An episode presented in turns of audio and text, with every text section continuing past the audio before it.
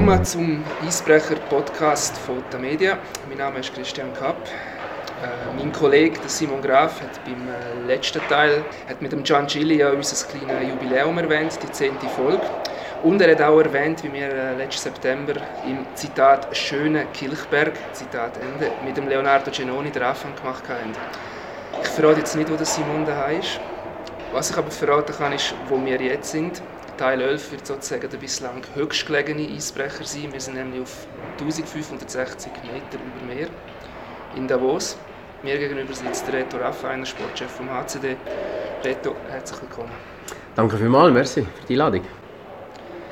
Wie der Gian Gili bist auch du Engadiner, also Bundi, Allegra, so hat er angefangen. Wobei ich gerade meine eigentlich die erste Frage, die ich habe, ist, bist du wirklich Engadiner oder ein Entlebucher? ich habe gesehen, in den Daten bist du Geburtsort Wohlhausen, Luzern, äh, notiert. Was ist die Story dahinter? Stimmt das überhaupt?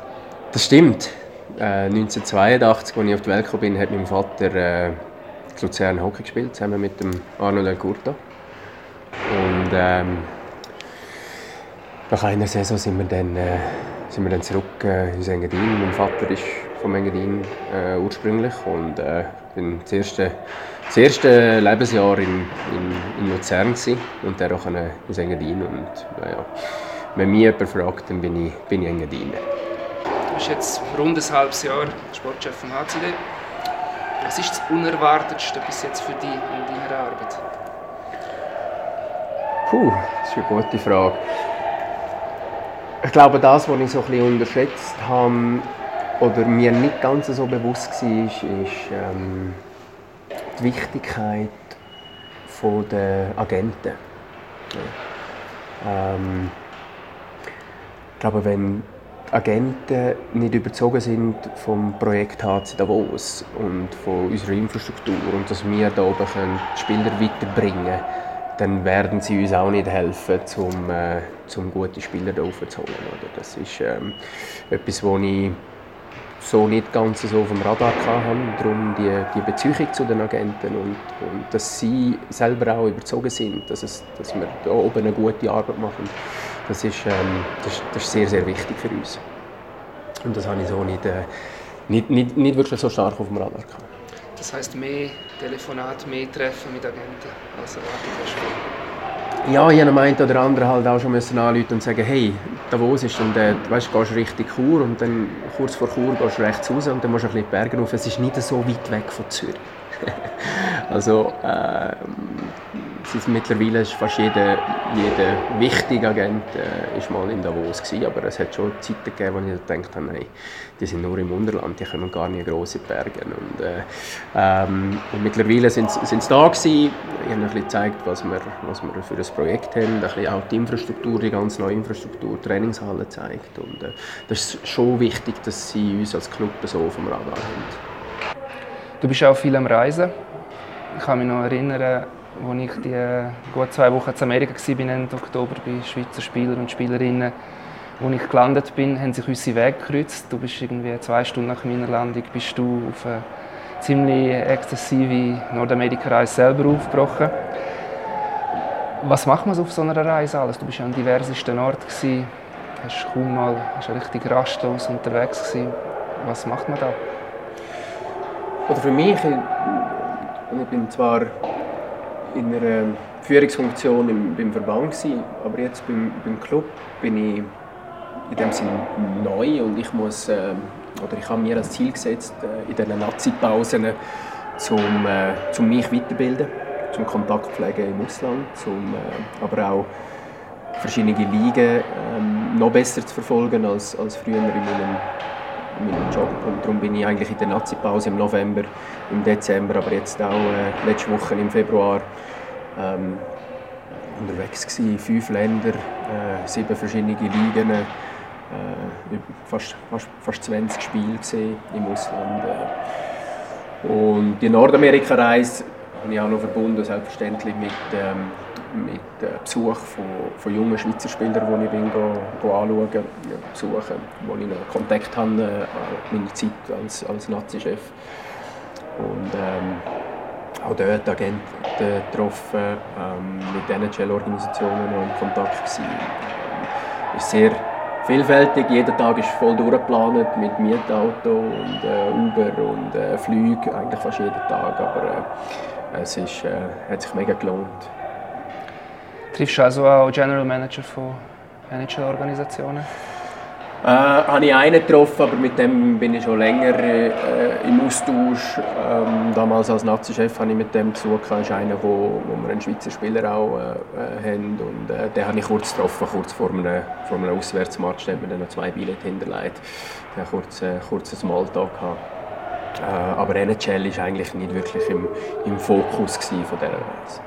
Wie ernst würden so hochrangige Funktionäre einem überhaupt nehmen aus Europa? Wie, wie erlebst du das? Also so als Beispiel, das ist ja noch nicht klar, dass der Joran von Bottelberg ja euch verlässt. Im Raum war ja auch, dass er eventuell nächstes Jahr zu Detroit in die Organisation wechselt. Wenn du jetzt dort fragst, könnt ihr mir schon ein einen, einen Weg aufzeigen? Nehmt ihr so etwas ernst? Geben die eine Antwort? Oder gibt es eine Floskel? Will sie? Sehr unterschiedlich. Oder? Wir haben die, die Kontaktaufnahme mit den äh, GMs von der NHL ähm, ist ein Teil von meinem Beruf in meinem, meinem alten Job. Also gerade die, die Release-Geschwindigkeit äh, vor der WM oder während der WM ähm, und die, Antwort, äh, die Antworten von ihnen, das ist wirklich sehr sehr unterschiedlich gewesen. Also eine Erfahrung gemacht, ähm, gerade mit einem Keckeleinen äh, von Columbus. Also der, der, der antwortet jedes Mail innerhalb von 10 Minuten. Das ist null Problem. Und dann gibt es schon GMs, da musst du den Wege finden über den Assistant GM oder vielleicht sogar über den Players Development äh, äh, Chef. Sonst würdest du, innerhalb von nützlicher Frist keine Antwort bekommen. Und das ist, das ist sehr, sehr ähm, unterschiedlich. Zusammenarbeit unter Sportchefen. Es gibt ja einige, die früher Teamkollegen von dir waren, mhm. vielleicht sogar gute Freunde. Vertraut man da aneinander oder herrscht die Paranoia, weil jeder glaubt, der andere lüge sowieso, wenn es dann ums Business geht? Wie würdest du das beschreiben? Ja, bis zu einem, bis zu einem gewissen Grad verstehe ich auch, dass einer ähm, ja, vielleicht nicht gerade alles offenlegt, was er gerade am machen ist. Das ist ganz okay. Also, Machst du auch nicht? Mache ich auch nicht, selbstverständlich nicht. Also das ist, ähm, bis zu einem gewissen Grad redet, redet man miteinander, kann man sich auch austauschen. Ich habe den einen oder anderen Sportchef auch, den ich anrufe und frage, hey, wie machst du das? Und dann gibt es Sportchefs, wo, wo ich eigentlich kaum Kontakt habe. Aber ähm, wirklich von einer grossen Zusammenarbeit, was das tägliche Geschäft oder den Job im Club äh, ähm, anbelangt, hast du eigentlich eh nicht. Da muss eh jeder für sich eigentlich schauen. Was wir probieren ein bisschen vorantreiben, ist, dass die ganze Zusammenarbeit, wenn es darum geht, um unser Input für den Sport und für unser Spiel und für unsere Regeln äh, äh, in der Schweiz, dort äh, haben wir äh, seit ein paar Jahren jetzt eigentlich ein Sportchef-Meeting, wo wir probieren, ähm, ja, wirklich zusammen ähm, zum das ganze, zum das ganze Spiel eigentlich weiterentwickeln. Und ähm, dort ähm, müssten wir schon mehr und mehr eigentlich zusammenarbeiten. Und dort haben wir, dort haben wir wirklich als Gruppe Sportchefs, dort haben wir schon noch Potenzial. Also es gibt Visionen, Ziele, die über den eigenen Clubgedanken rausgehen? Ja, da, haben wir alle zusammen eine Rolle mit unserem, in unserer Position, dass wir äh, gerade Regeländerungen oder Entwicklungen, die wir international jetzt sehen, jetzt, ich mache jetzt ein Beispiel auf, meiner Reise, habe ich gesehen, wie interessant dass es ist, ähm, in gewissen Ligen, kanadischen Juniorenligen, zu testen, ähm, ähm, Bully-Seiten können wählen vor Powerplays. Äh, Bully-Seiten können wählen nach Icings dass wirklich der offensive Center kann wählen, ob er links und rechts äh, ähm, will anspielen. Und gerade vor Powerplays ist das natürlich ein riesen Vorteil, wenn du deine Powerplay-Unit mit einem Bully-Spezialist dann noch kannst Zeiten wählen, dass er sie auf Backhand eigentlich hinterher gewinnen. Oder dann gibst du eigentlich im Spiel mit, einer kleinen, mit einem kleinen Detail gibst du der offensiven Mannschaft gibst du gerade wieder einen Vorteil. Und das ist glaube ich das, was die Leute auch sehen. Sie wollen, sie wollen Goal sehen. äh, Fans wenn, wenn, wenn, wenn Goal sehen und wenn du mit so einer Regeländerung kannst etwas Positives dazu beitragen dann finde ich, müssten wir als wir das diskutieren. Oder? Und dann auch, wenn wir das Gefühl haben, mal, das bringt etwas, auch das beantragen. Weil, äh, ja, das ist äh, etwas, wo unser Spiel kann attraktiver machen Wie erwähnt, wir sind ja hier in Davos. Das, was man hört äh, im Hintergrund, ist das Training für die erste Mannschaft, die gerade ist. Und wir sind eigentlich ein bisschen höher als die erwähnten 1560 Meter über mir. Wir hocken da oben in der Loge vom Kristallclub, in der neuen Loge. Und falls du jetzt da auf das Eis schaust, siehst du eigentlich das Spielfeld, wo du als Spieler die schlimmste Niederlage von deiner Karriere erlebt hast. Einverstanden? Ostermäntig 2007 oder so. 9. April 2007. Genau, das ist definitiv äh, das Bitterste, was ich als Spieler habe, äh, ja, müssen und dürfen, dürfen erleben. Spiel 7. Final SCB Davos. Genau. 1 zu 0 für Davos Spiel 7.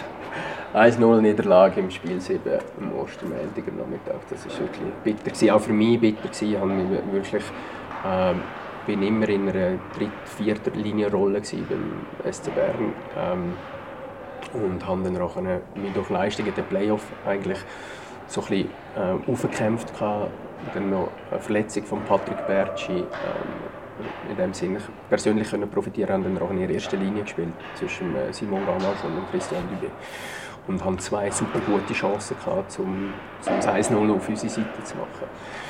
Und äh, ich weiß, dass ich im Naturell immer ein dritt viertlinienspieler bin, aber gleich so Chancen, wenn du in der vorderen Linie bekommst, vor allem in so bedeutenden Spielen, möchtest du dann gleich irgendwie positiv auch nutzen. Und das ist dann schon, das ist eine bittere Pille gewesen, dass wir dort nicht ein Goal angebracht haben an dem Nachmittag.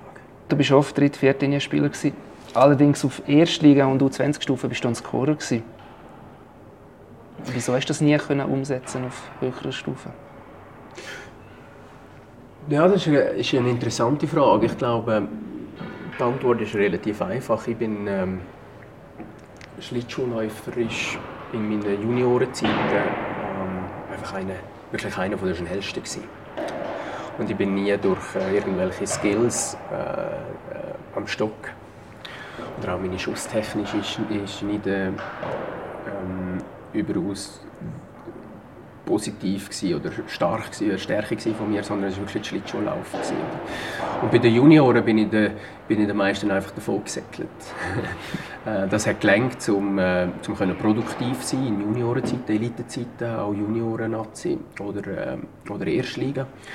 Aber das hat nicht mehr gelangt auf, ähm, auf, auf, auf höchstem Niveau. Ich war immer noch einer der schnelleren Spieler, gewesen, aber den Tempounterschied habe ich nie mehr können nutzen, um wirklich viele Scoring Chances zu produzieren.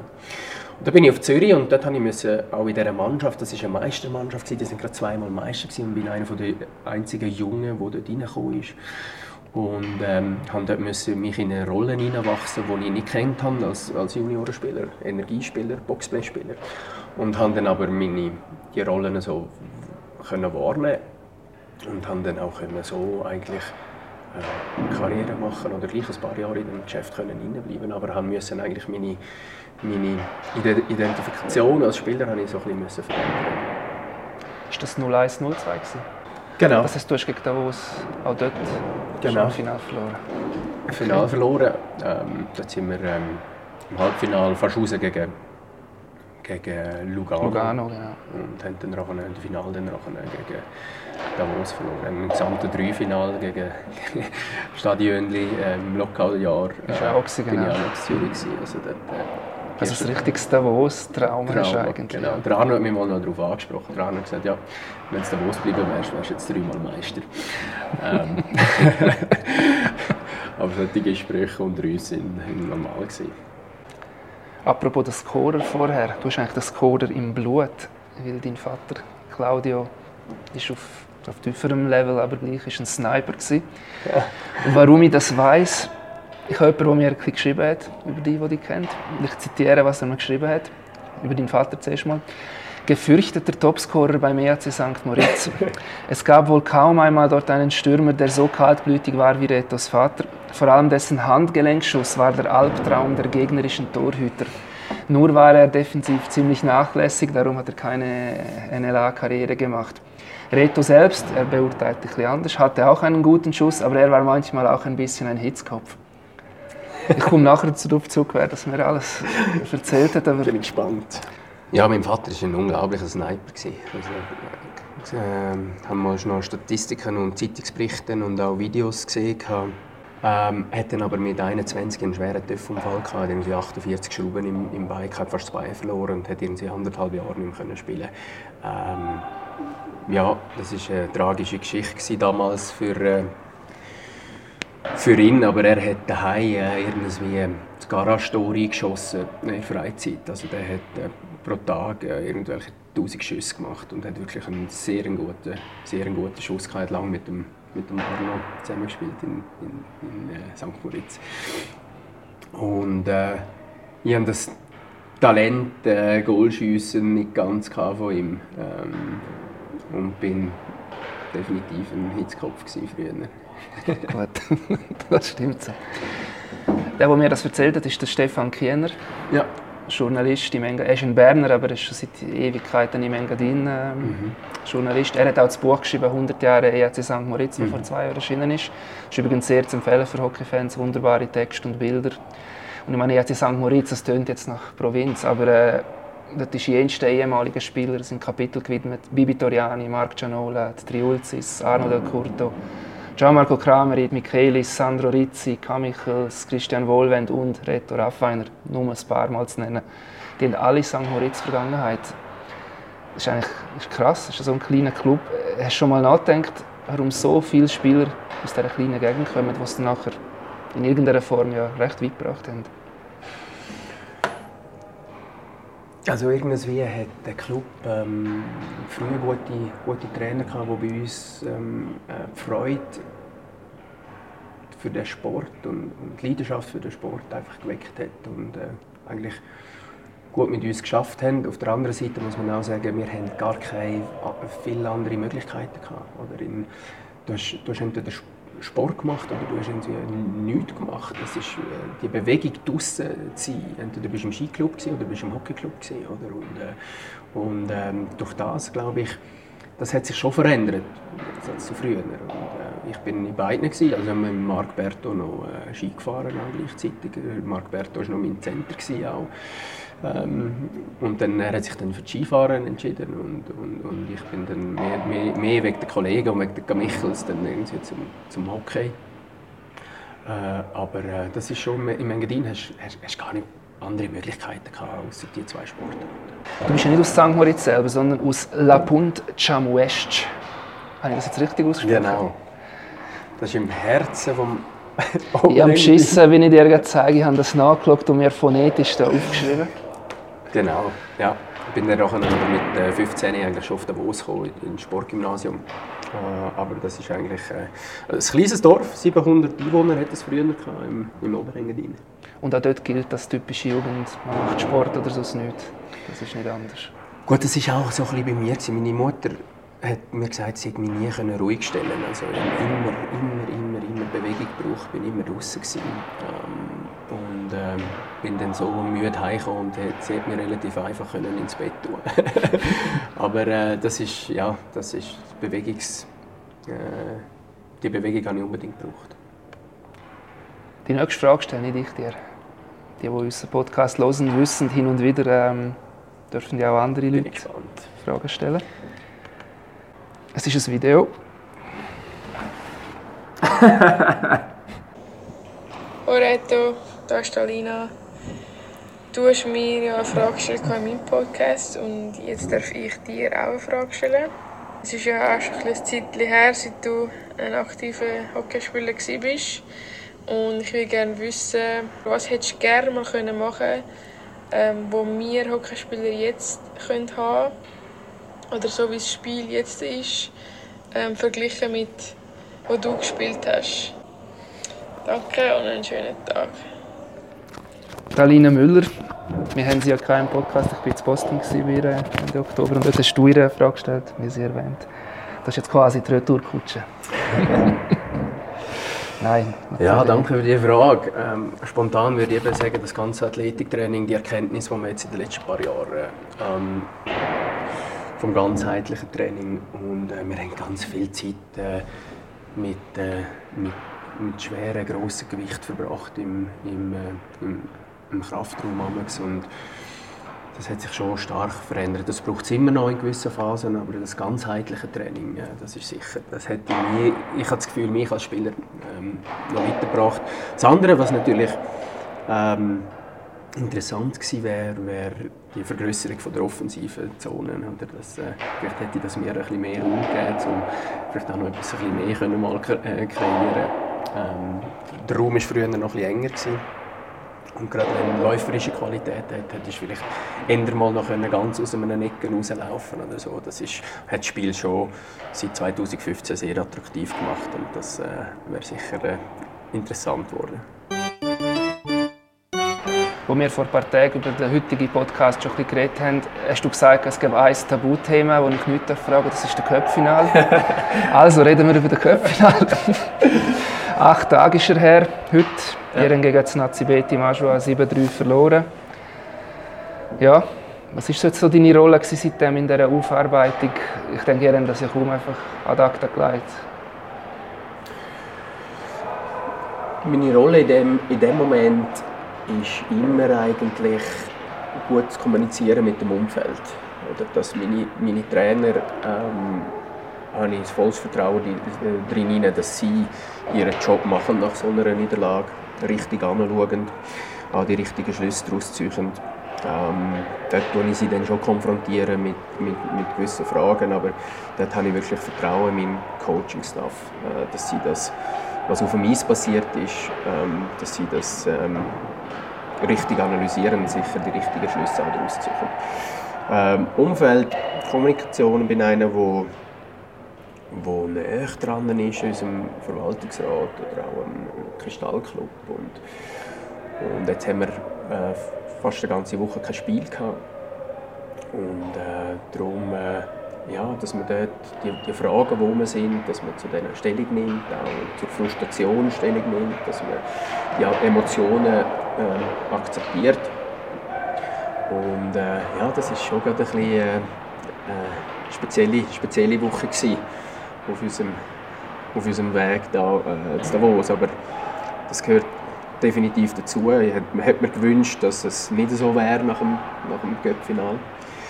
Aber ähm, irgendwo gehören halt Rückschläge gleich dazu. Und äh, jetzt ist es gerade bitter, haben wir, haben wir für die Fans und für, äh, für die Leute da nicht können einen nationalen Titel holen man muss alles in allem auch sagen, Aschwa hat den Titel auch mehr als verdient. Also ihr, ihr Weg zu dem Titel war sehr, sehr eindrücklich. Gewesen. Und, äh, wir haben uns nicht sehr clever angestellt, aber sie haben es auch sehr, sehr gut gemacht. Ein Thema, das sicher gross ist, ist das Boxplay vom HCD. Ihr habt es geschafft, fünf Powerplay-Goal von Aschwa in einem Match zu kassieren. Das ist schon sehr ungewöhnlich. Ihr wählt ja eine spezielle Lösung, die Saison speziell im Sinne von, das macht fast niemand oder eigentlich niemand aus in der Liga. Ihr habt die sogenannten Rollenspieler, Janik Frehner, Marc Estimann, Chris Segli oder bis zu seiner Verletzung Dino Wieser, wo zwei von diesen drei Penalty-Killing-Stürmerpaare ja bilden. Also es sind alles Spieler, die kein Powerplay spielen. Und man muss ja auch sagen, die Variante hat euch auch weit getragen. Niemand verteilt Eiszeit so wie ihr. Das hat euch sicher geholfen. Aber eben jetzt nach dem Aschua-Spiel 5 PK gegen Goal ist die Strategie gleich auf dem Prüfstand. Spielen die mit der richtigen Stürmer Penalty Killing? Natürlich mit dieser Frage sind wir auch konfrontiert worden, vor allem äh, letzte Woche, vor allem nach dem Spiel. Und dort ist halt wichtig, dass man halt nebst dem reinen Resultat und nebst dem ähm, Percentage, wo wir über die ganze Saison äh, letzt sind, halt auch sehen, ähm, wo wir in diesem Prozess stehen. Oder wenn wir zum Beispiel jetzt die letzten 16 Spiele anschauen, dann sind wir noch in vier Spielen ungenügend gewesen. Oder wir haben einen sehr schwachen Start im Penalty Killing und haben ähm, aber weiterhin äh, diesen Leuten Vertrauen, Vertrauen gegeben, mit denen aber auch geschafft und äh, dort ist ganz starke äh, Steigerung äh, verspürbar. Seit Anfang Dezember eigentlich geht's in dieser Situation ähm, stark auf. Wenn wir jetzt das Göppfinale anschauen, dann äh, muss ich sagen, bei diesen fünf Gegengol hat es ja wahrscheinlich keinen einzigen von diesen Namen, die du jetzt genannt hast, äh, nicht schuld, sondern es sind andere gewesen, die dort strukturelle Fehler gemacht haben. Strukturelle Fehler hat es auch eigentlich nur zwei von diesen fünf Gegengol gegeben. Alles andere sind, äh, sind wirklich Lucky Bounces gewesen, die uns auch äh, geschlagen haben. Aber das gehört dazu und, und, und bitter ist einfach, dass gerade alles im, in dem Moment zusammen, zusammengefasst äh, in das Spiel hineingepackt worden ist. Ähm, nichtsdestotrotz haben wir nach dem Spiel nochmal ein kleines Detail äh, äh, verändert und das haben wir jetzt zuerst, zuerst mal äh, gestern gerade probiert. Das hat schon sehr, sehr gut funktioniert. Darum rede ich in vielen Sachen immer von einem Prozess und das ist jetzt etwas, wo man, wo man sieht, wo, wo, wo es einen Rückschlag gegeben hat auf dem Weg. Aber ich glaube, alles in allem ähm, haben wir immer noch ein starkes Vertrauen in die Leute, die in dieser Verantwortlichkeit als PK-Leute auf dem stehen. Gestern war ja, ist der Match ja gegen Rapperswil. Ich habe extra darauf geachtet. Ihr habt lange überhaupt kein Boxplay müssen spielen und dann ist das erste Boxplay genauso gekommen, eine Minute vor Schluss vom zweiten Drittel. Das heisst, dort haben Fabrice Herzog und der andere Samböld, quasi die beiden Arrivierten, das komplette Boxplay können durchspielen. Und dann aber im zweiten Boxplay ist plötzlich der Matthias Tedemby auf dem Eis und holt gerade eine Strafe aus. Da man auch nicht sagen, ist er jetzt ein neuer PK-Spieler wäre das also schon eine neue Variante gewesen, dass er auch von den, von den Skilled Players, die sogenannten, auch plötzlich PK spielen lassen. Ja, jetzt, das ist für uns auch wichtig. Oder? Zu dem Zeitpunkt in der, in der Saison probierst du auch noch gewisse andere Optionen aus. Oder? Wir äh, ähm, sind bis jetzt auch von Verletzungen irgendwie äh verschont geblieben. Jetzt hat es wieder ein bisschen angezogen, aber nicht unbedingt PK-Spieler. Aber auch dort, dass wir Richtung äh, Playoff auch noch verschiedene PK-Bärli ausprobieren, aber auch verschiedene Powerplay-Optionen probieren. Das haben wir jetzt auch gestern zuerst mal gemacht und das ist ein gutes, gutes Timing. Das hat nicht unbedingt nur mit dem Köpfinal zu tun, sondern das ist auch ein bisschen im Prozess, in dieser Phase, wo, wo, wir, wo wir stehen, so zehn, zehn Spiele vor, äh, vor, äh, vor Schluss, ist, es wichtig, wenn man es sich leisten kann, dass man auch noch das eine oder andere ausprobiert, dass wir dann wirklich in den Playoff dann hundertprozentig parat sind. Es war also keine Degradierung von Berto Lindgren, dass er im zweiten Powerplay-Block war? Nein, überhaupt nicht. Oder es gibt immer verschiedene Strategien. Oder? Wir sind jetzt äh, relativ gut gefahren mit, äh, mit Loaden, das heisst, dass wir unsere, unsere Skilled-Leute alle im ersten Powerplay hatten. Das ist dann auch äh, die. Eigentlich das erste Powerplay hat immer ein bisschen mehr als eine Minute gehabt, wenn sie angefangen haben. Und jetzt ähm, haben wir sie auseinandergenommen und ähm, ich meine, Berto ist ein, ist ein, ein Playmaker. Oder? Und, äh, und ähm, hat aber auch gestern eine Szene gegeben, wo er ähm, äh, zuerst auf dem Eis war und auch dort ähm, ja, erste oder zweite Powerplay spielt. Jetzt in diesem Konstrukt nicht wirklich eine Rolle. Hast du den coolen Shorthander vom ZSC in Lausanne gesehen, zwei Tage vor dem Cup-Finale? Ja, habe ich gesehen. Ich frage darum, weil das ist ja das PK vom ZSC ist ja ziemlich auch einzigartig gewesen. Mhm. Sie gehen im ersten Schiff wie anlegen und voll angreifen. Und ich kann mich noch gut erinnern, als Zürich da oben in Davos 5 Mal gewonnen hat, bin ich ein paar Meter von dir gehockt und du hast fast Vögel bekommen. Mhm. Wie auch das ZSC eures Powerplay eigentlich ratlos macht, wie sie die zwei Minuten fast abspielen mit Pöckbesitz. Das war nie ein Thema, dass ihr mal auch so spielen möchtet.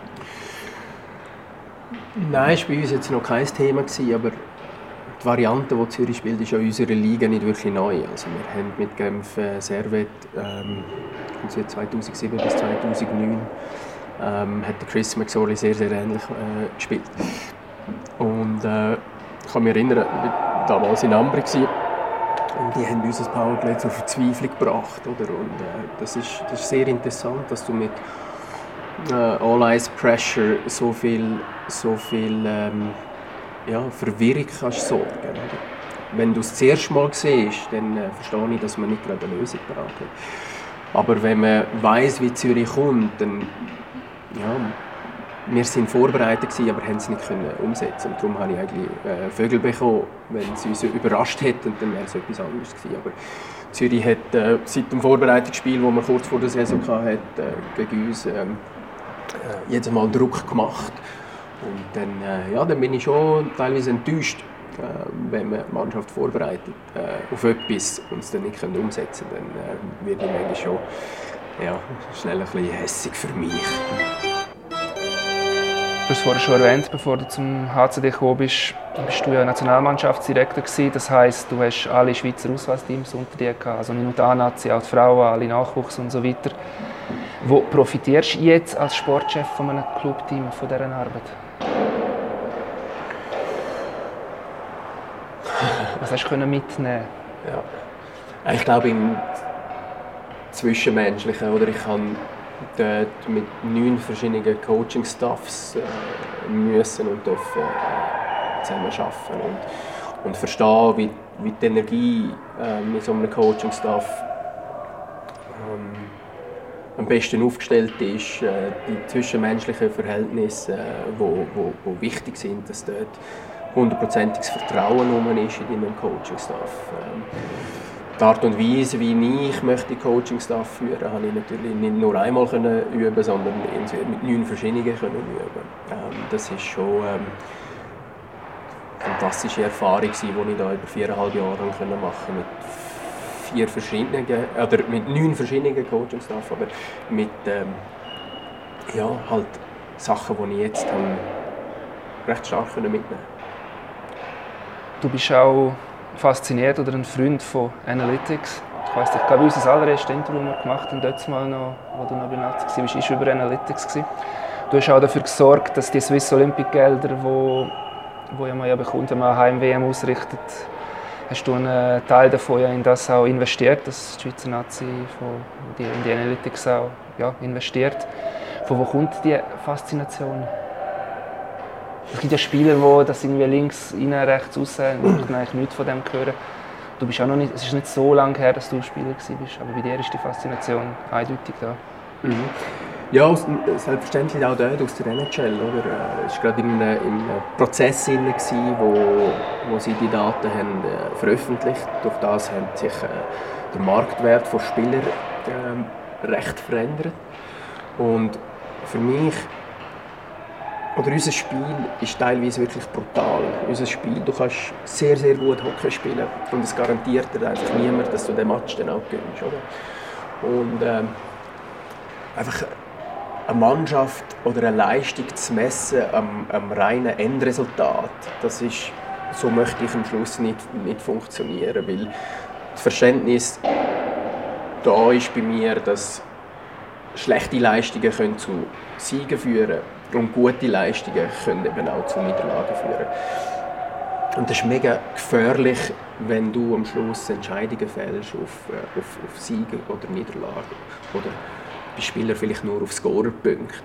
Ähm, darum äh, bin ich froh, dass ich dort die Möglichkeit hatte, die finanziellen Möglichkeiten hatte, um in das investieren ähm, können anfangen mit einer Schweizer Firma zusammenarbeiten, die auch die Daten mehr und mehr auch hat können zum Beispiel MySports äh, brauchen, äh, auf der Verbandshomepage, äh, Shot-Tracker und, und, und, und, und. Das ist alles ein, ein, ein Folgeprodukt aus dieser äh, Investition.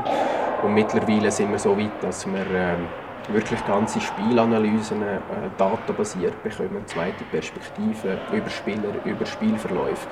Und das macht es für mich sehr, sehr wertvoll, äh, das Zürich-Spiel daheim gegen äh, äh, da daheim jetzt Davos gegen Zürich so eins. Am Schluss hast du 5-0 verloren und gehst mit einem Gefühl ins Bett. Denk, eigentlich haben wir gar nicht so schlecht gespielt. Und äh, dann kriegst du am nächsten Morgen kriegst du die Daten und, und kriegst so die Bestätigung, dass obwohl das Spiel 5-0 verloren hat, hast du gleich einiges wirklich gut gemacht. Und das ist so, ja, halt für mich als Sportchef wichtig, dass ich, dass ich nicht immer nur alles an dem Schlussresultat messe. Ihr lernt das ja auch ziemlich einflüssen in Davos, oder? Also auch der Christian Wohlwender, Trainer. Ihr schaffen mit dem? Ja, ähm, der ganze Coaching-Staff, auch, auch, auch der Goalie-Trainer. Und, ähm, auch dort stehen wir als, als, als Staff, äh, als Organisation in, einem, in einem Prozess. Es ist einfach, das eine ist das, was wir sehen und was wir spüren. Und dort sind, ist glaube ich, unser Coaching-Staff äh, sehr, sehr stark. Äh, und gleich gibt es immer wieder ähm, Fragestellungen, die man aus den Daten herausbekommt. Und, und wenn man es diskutiert, ähm, dann ähm, gibt es manchmal schon ja, gibt's mehr Energie in einem gewissen Bereich, wo man vielleicht von Augen nicht würden, würden sehen Und darum ist es ein interessantes, ein interessantes Tool, aber ich möchte eigentlich nie zum, zu dem Sportchef werden, wo, wo, wo nur einen Coach hat, der nur nach Daten äh, äh, coacht. Weil dort äh, ist mir der zwischenmenschliche Bereich ähm, zu den Spielern gleich äh, viel zu viel wichtig. Ich habe ein Beispiel von Biel, das mir jemand erzählt hat. Ich will den Namen des Spielers ja nicht nennen, es geht ja mehr um das Beispiel. Es ist ein Stürmer, wo wo eigentlich seine angestammte Position gespielt hat, also seine angestammte Seite. Und nach äh, mehreren Matches haben sie gesehen, dass er eigentlich raussticht negativ mit Schüssen auf das eigene Goal, wenn er spielt. Mhm. Sie haben ihn auf eine andere Seite getan und siehe da, äh, seine Performance ist besser geworden. Er hat, wenn er auf dem Eis war, hat die Mannschaft äh, ist er nicht abgefallen. Mhm. Das ist eigentlich ein guter Spiel, das ist noch zu erstaunlichen. Ähm, und das war dank der Analytics. Mhm. Du kannst ja dann dort genau schauen, bei jedem Spiel, der auf dem Eis ist, was passiert. Gibt es bei euch auch so Beispiele? Also, zum Beispiel fällt es mir auf, Benjamin Baumgartner, André Samuel, beide haben bei euch schon Center und Flügel gespielt. Haben so äh, Positionswechsel auch mit Analytics zu tun? Dass Rambel teilweise Center spielt, ist wirklich äh, äh, durch, durch Verletzungen oder Linienzusammensetzungen entstanden und eigentlich nicht wirklich ähm, datenbasiert. Ähm, unser Coaching-Staff kennt der Andres auch noch aus, aus den Nazi-Zeiten und auch dort haben wir ihn teilweise als, als, als Center äh, gebraucht. Ähm, wir sind im Moment in einem Prozess, in, äh, wo interessant ist, unser ganzes Spiel mit Schieben, ähm, wo wir gemerkt haben, dank der Daten, dass wir in unseren Breakouts ähm, wirklich einen schönen, schönen positiven Prozess gemacht haben jetzt in den letzten 40 Spielen. Aber dass wir äh, vor allem in der Mittelzone äh, noch zu wenig äh, äh Sorge haben äh, schieben. Und das ist jetzt auch etwas, wo wir wo uns, wo uns Daten offengelegt haben und ähm, sind wir auch dort. Genauso wie es muss sein, haben wir, haben wir äh, Coaching-Staff das anfangen zu diskutieren und, äh, und jetzt probieren wir auch dort äh, gewisse Lösungen zu finden, die wir ohne Daten also wahrscheinlich so nicht, nicht bemerkt hätten. Die Frage ziemlich simpel. Wo ist ein Benjamin Baumgartner effizienter, wo ein anderes Samuel, als Flügel oder als Center? Kann man das so sagen? Das kann man so sagen. Ähm, der Benny Baumgartner ist sicher auch vom Naturell her eher ein Center. Äh, und, der, und der Andres Hambel ist, ist auf dem Flügel definitiv effizienter. Aber das ist, ist gut, dass beide beides können. Auch jetzt mit, dem Aus, mit den Ausfällen von Benny Baumgartner und von Enzo Corvi ähm, haben wir einen Dario Meier, der immer auf dem Flügel war, jetzt im Center. Und, und der kann das auch. Also, das ist gleich wertvoll, wenn du Flügel hast, die auch Center spielen können. Du bist sehr jung Nazi-Direktor geworden, ich glaube 2 oder 33 schon. Mhm. Hast du dir das damals problemlos zutraut? Oder hat es doch Zweifel gegeben, kann ich das schon? Also die, ähm, die Fragestellung hat es definitiv gegeben. Zweifel, dass ich Fehler machen äh, das ist für mich wie klar gewesen. Für mich war wichtig, dass in der Kommunikation damals, bevor ich zugesagt habe, dass ich mit ein paar Clubs Kontakt hatte und die Leute haben mir äh, ihre, ihren Support zugesichert, ähm, auch zugesichert, dass sie nicht erwarten, dass wir jetzt da fehlerfrei ähm, ähm, das startet, sondern dass sie mir wirklich dort ein bisschen Rückendeckung gegeben haben, die ich dann auch gebraucht habe. Ähm, aber das ist für mich wichtig, dass, dass, dass äh, einflussreiche äh, Leute äh, mich äh, unterstützt haben. Und ähm, darum habe ich dort äh, das wirklich voller Energie und, und recht ähm, zuversichtlich kann ich dort hineinwachsen Du hast recht Kritik einstecken am Anfang. Auch medial, zu jung, zu unerfahren, als damaliger GCK-Spieler quasi vom ZSC-CEO Peter Zahner äh, installiert und, und, und. Wie denkst du an diese Zeit zurück? Wie bist du mit dem umgegangen? Hast du das können gut verarbeiten? Das ist jetzt Im Nachhinein ist das die lehrreichste Zeit äh, gewesen, äh, für mich. Das ist, äh, dort habe ich den Journalismus kennengelernt ähm, von unserer von, von, von der bösen Seite, äh, wo, wo verschiedene Journalisten, äh, die Art und Weise, wie sie damals auch vorgegangen sind, äh, gerade um, um, um die ganze Kevin Schlepper-Diskussion. Ähm, dort habe ich aber auch ähm, gespürt, wie wichtig ist, dass man, dass man eine Strategie hat, äh, dass man die geschrieben hat, äh, dass man zu der, in der festhaltet, auch wenn es dann mal ein bisschen stürmt. Ähm, Expectation Management war damals auch wichtig. Gewesen. Wir haben den Vertreter gesagt, geh nicht davon aus, dass die gerade alle gerne haben, wenn du anfängst. Also, du wirst mit einem Negativkredit müssen starten, weil die Leute werden nicht verstehen, dass wir in dir Potenzial sehen, äh, dass von Anfang an vielleicht nicht alles gerade rund läuft. Ähm, bin ich eigentlich so ein bisschen vorbereitet worden. Hat es einen Moment von einem Turning Point für dich gegeben? Ich nehme von außen wirkt es quasi Silber Kopenhagen mit Patrick Fischer als Trainer, wo du ja unbedingt hast wollen. Oder ist der schon vorher gekommen? Der ist vorher gekommen, der ist in Paris gekommen.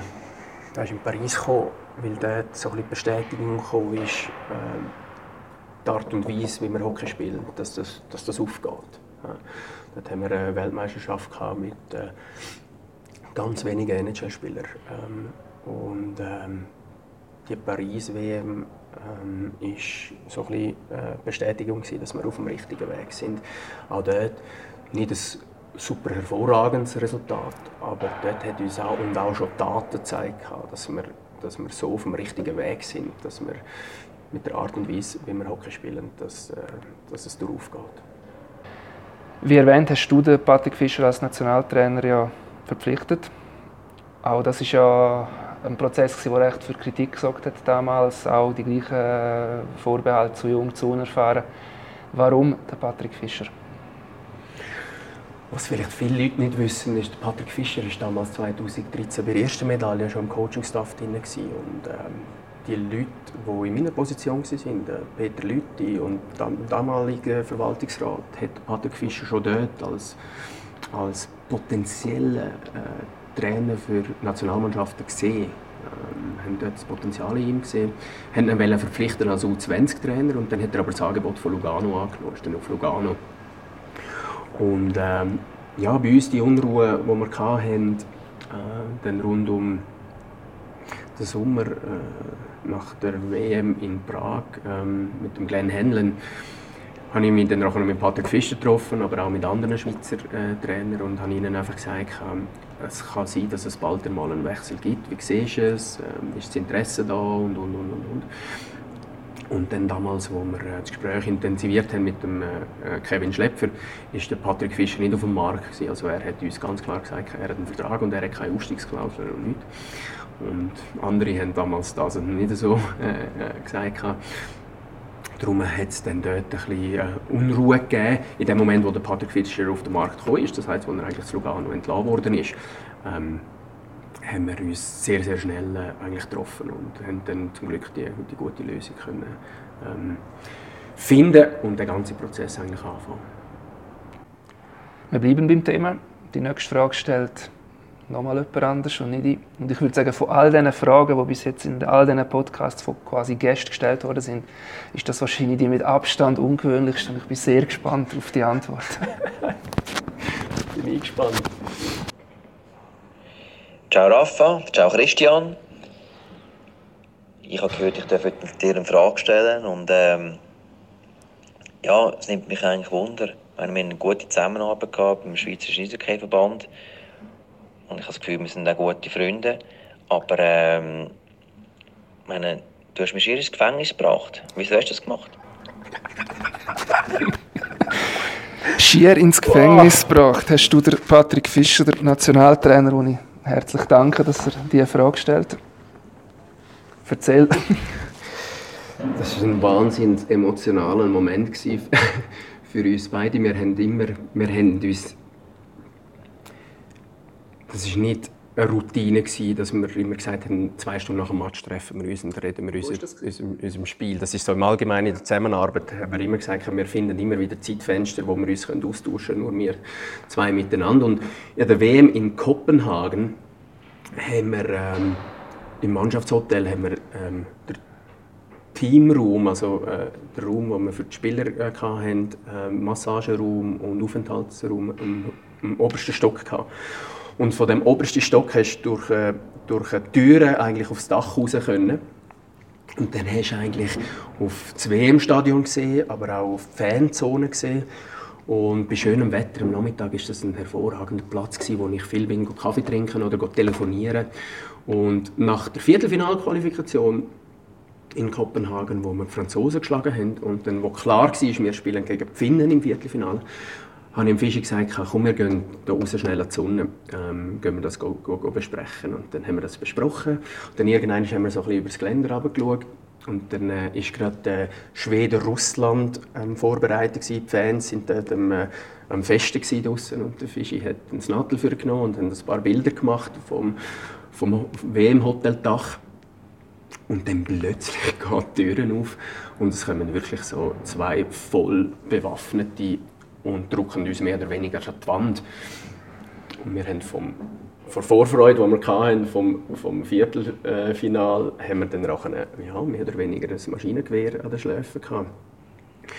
Und äh, ja, die, die, haben ihren Job gemacht. Die haben gesehen, dass da zwei, zwei Fremde irgendwo vom WM-Hoteldach äh, sind und näher bei der Fanzone. Und das war ein Hochsicherheitsspiel in Schweden, weil es ganz näher an der schwedischen Grenze war. Und die haben uns äh, kontrolliert, haben, haben Angst gehabt, dass da irgendwie welche äh, Attentäter äh, irgendetwas vorbereiten. Und wir haben uns dann nachher ausweisen und die Stimmung ist dann relativ schnell wieder freundlich geworden. Aber so zwei Minuten lang ist der Patrick Fischer und ich haben uns die, an die Hotelmauer gedruckt. Ja, wir haben es verstanden, wir sind wahrscheinlich nicht sehr clever vorgegangen auf dem Hoteldach, aber es ist, ähm, es ist ein gleichen eigentlich ein schöner Moment gewesen, wo schnell ein bisschen einen Schocker gegeben hat. Haben die Spieler mitbekommen? Ja, die Spieler haben mitbekommen, weil die, die schwer äh, bewaffnet Sie sind natürlich wirklich ins WM-Hotel reingestürmt und sind mit dem Lift rauf und ein paar von unserem Staff und auch Spieler haben sich gefragt, hey, was läuft jetzt?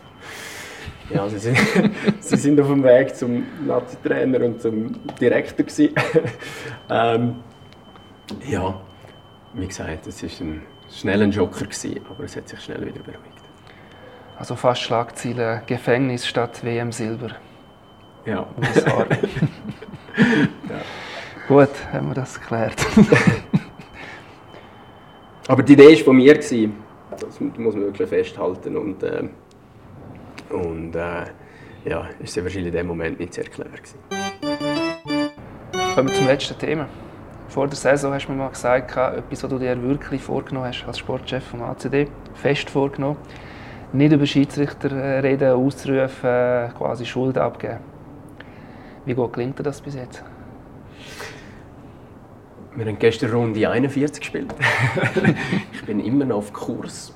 Ähm, ich hatte einmal einen kleinen Aussetzer, gehabt, wo mich ein Schiedsrichter wirklich äh, triggert hat mit der Art und Weise, wie er mit dem Trainerstaff geredet hat. Aber das ist nur um die Art und Weise der Kommunikation gegangen. Ich habe als Spieler extrem viel Energie verbraucht mit Schiedsrichterentscheidungen. Also ich habe mich immer grausam aufgeregt. Ich habe auch auf der Bank habe ich, ähm, immer eigentlich fast jeden Pfiff irgendwie kommentiert. Ich war sehr emotional ein Hitzkopf, gewesen, wir haben es schon mal gehabt. Thierry Patellini damals bei Zürich, weiß ich noch, der hat mich mal darauf angesprochen und gesagt, hey, beruhig dich endlich mal, das bringt mir nichts. Oder? Und haben dann auch irgendwie mit dem Mentaltraining, das ich mit 3, 24 Jahren angefangen habe, habe ich dort einen Weg gefunden, um die Energie ganz anders äh, äh, zu nutzen. Und mittlerweile ähm, ist es lustig, wenn ich beobachte, wie, wie andere Sportchefs oder, oder Clubfunktionäre äh, sich grausam in das Thema reinsteigern können. Und ich habe jetzt einen, Vorteil, weil ich vom Verband gekommen bin. Ich weiß genau, was da für eine Maschinerie dahinter steckt. Wie sie die Spiele nachbearbeiten, wie sie mit den Schiedsrichtern arbeiten, wie sie ähm, die Schiedsrichterführung rund um den Andreas Fischer und Beski Müller, die, also die geben unglaublich Gas. Und äh, die wollen ähm, das Ganze äh, verbessern, entwickeln. Es fehlt ihnen einfach auch ein bisschen äh, das Schilemütz. Also wenn da ein bisschen mehr Finanzen herum wären, wo, wo wir Clubs auch könnten sprechen dann könnte man dort auch noch für die Schiedsrichterentwicklung äh, wirklich einiges äh, beisteuern, dass es in Zukunft noch besser äh, wird. Bist du mittlerweile sogar schon ein Schiedsrichterversteher? das ist vielleicht ein bisschen ein bisschen hochgegriffen, aber ich finde die ganze Thematik sehr, sehr interessant.